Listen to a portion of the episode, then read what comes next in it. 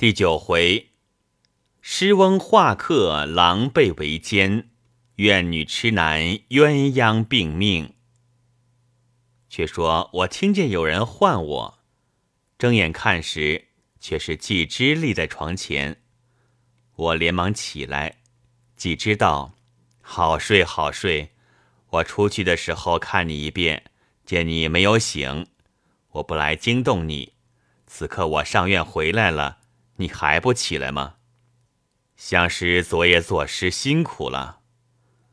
我一面起来，一面答应道：“作诗倒不辛苦，只是一夜不曾合眼，直到天要快亮了，方才睡着的。”披上衣服，走到书桌旁边一看，只见我昨夜做的诗，被几只密密的加上许多圈，又在后面披上。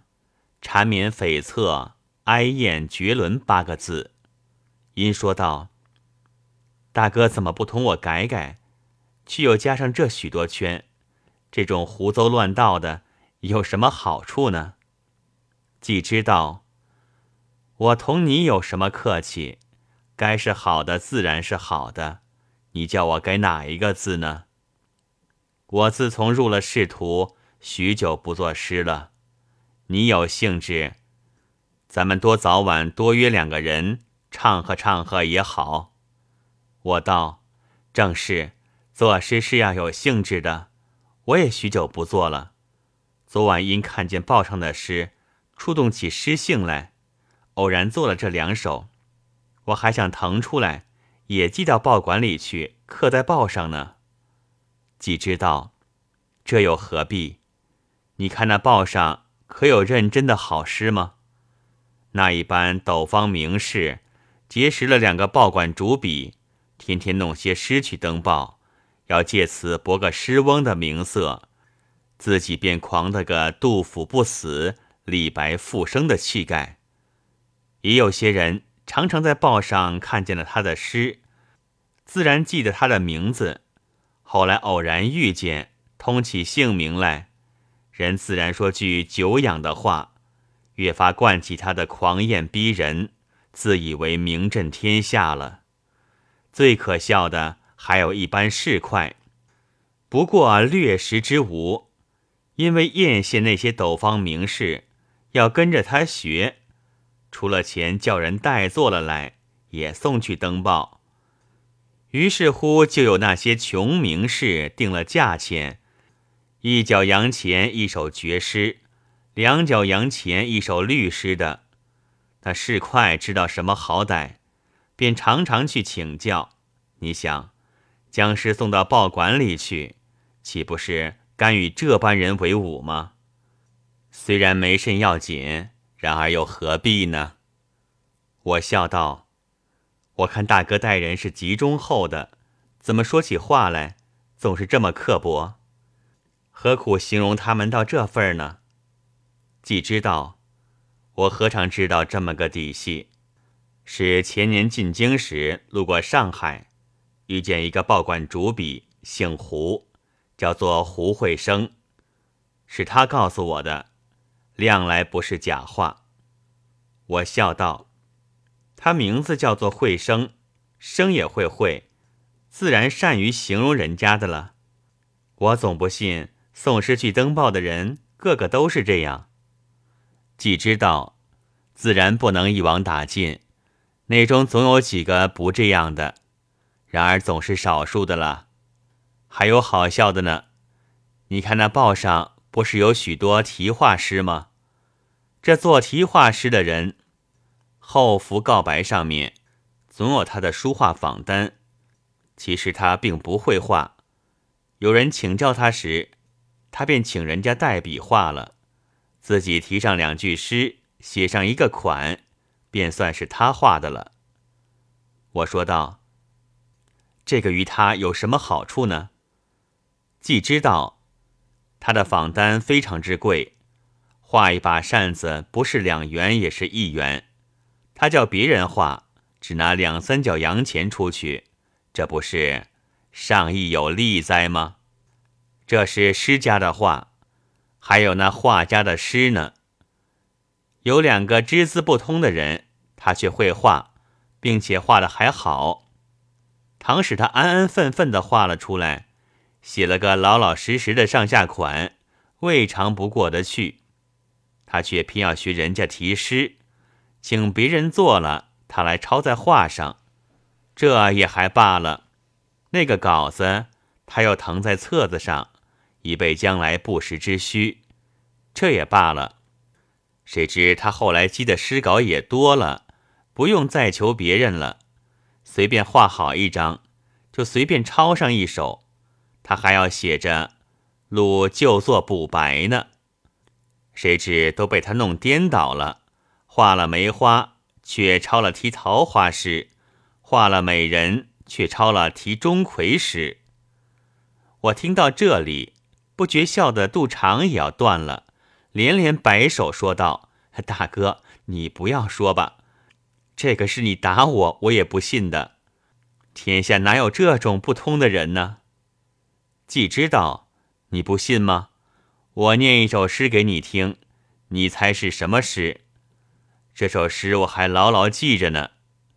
一念道：“隔帘秋色镜中看，欲出篱边切薄寒。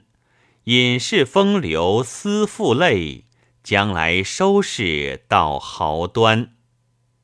你猜这首诗是题什么的？我道：这首诗不见得好。既知道，你且不要管它好不好。你猜是题什么的？我道：上头两句泛得很，底下两句似是题菊花海棠荷花的。既知忽的里叫一声：“来！”外面就来了个家人。几只对他道：“叫丫头把我那个香妃竹饼子的团扇拿来。”不一会儿拿了出来，几只递给我看。我接过看时，一面还没有写字，一面是画的几根淡墨水的竹子。竹树底下站着一个美人，美人手里拿着把扇子，上头还用淡花青烘出一个月亮来。画笔是不错的，旁边却连针带草的写着季之方才念的那首诗，我这才信了季之的话。季之道：“你看那方图书还要有趣呢。”我再看时，见有一个一寸多见方的压角图书打在上面，已经不好看了。再看那文字时，却是画宗吴道子。诗学李青莲十个篆字，不觉大笑起来，问道：“大哥，你这把扇子哪里来的？”既知道我慕了他的画名，特地托人到上海去，出了一块洋钱润笔求来的呀。此刻你可信了我的话了？可不是我说话刻薄，形容人家了。说话之间，已经开出饭来。我不觉惊异道：“呀，什么时候了？我们只谈了几句天，怎么就开饭了？”既知道时候是不早了，你今天起来的迟了些。我赶忙洗脸漱口，一同吃饭。饭罢，既知道关上去了。大凡记事的文章，有事便话长，无事便话短。不知不觉，又过了七八天，我伯父的回信到了。信上说是知道我来了，不生之喜，刻下要到上海一转，无甚大耽搁，几天就可回来。我得了此信，也甚欢喜，就带了这封信去到关上，给季之说之。入到书房时。新有一个同事在那里谈天。这个人是都迁的私事，姓文，表字树农，上海人士。当下我先给季之说之来信的话，索性连信也给他看了。季之看罢，指着树农说道：“这位也是诗翁，你们很可以谈谈。”于是我同树农重新叙话起来。树农又让我到他房里去坐，两人谈得入够。我又提起前几天季之说的斗方明士那番话，树农道：“这是实有其事，上海地方无奇不有。倘能在那里多盘桓些日子，新闻还多着呢。”我道：“正是，可惜我在上海往返了三次，两次是有事，匆匆便行；一次为的是丁忧，还在热丧里面。”不便出来逛逛。这回我过上海时，偶然看见一件奇事，如今触发着了，我才记起来。那天我因为出来寄家信，顺路走到一家茶馆去看看，只见那吃茶的人男女混杂，笑谑并坐的，是什么意思呢？树农道：这些女子叫做野鸡的人。就是刘昌的意思，也有良家女子，也有上茶馆的，这是洋场上的风气。有时也是个禁令，然而不久就开禁的了。我道：如此说，内地是没有这风气的了。树农道：内地何尝没有？从前上海城里也是一般的女子们上茶馆的，上酒楼的。后来被这位总巡禁绝了。我道：“这倒是整顿风俗的德政，不知这位总巡是谁？”树农道：“外面看着是德政，其实骨子里，他在那里行他那贼去关门的私政呢。”我道：“这又是一句奇话，私政便私政了，又是什么贼去关门的私政呢？”倒要请教请教。树农道：“这位总巡专门仗着官事行他的私政。从前做上海西门巡防局委员的时候，他的一个小老婆受了他的委屈，吃生鸦片淹死了。他恨得了不得，就把他该管地段的烟馆一起禁绝了。外面看着，不是又是德政吗？”谁知他内里有这么个情节，至于他进妇女吃茶一节的话，更是丑得了不得。他自己本来是一个南货店里学生意出身，不知怎么样，被他走到官场里去。你想这等人家有什么规矩？所以他虽然做了总巡，他那一位小姐已经上二十岁的人了，还没有出嫁。却天天跑到城隍庙里茶馆里吃茶。那位总巡也不禁止他。忽然一天，这位小姐不见了。偏偏这天，家人们都说小姐并不曾出大门，就在屋里查查起来。谁知他公馆的房子是紧靠在城角底下，晒台又紧贴着城头。那小姐是在晒台上搭了跳板。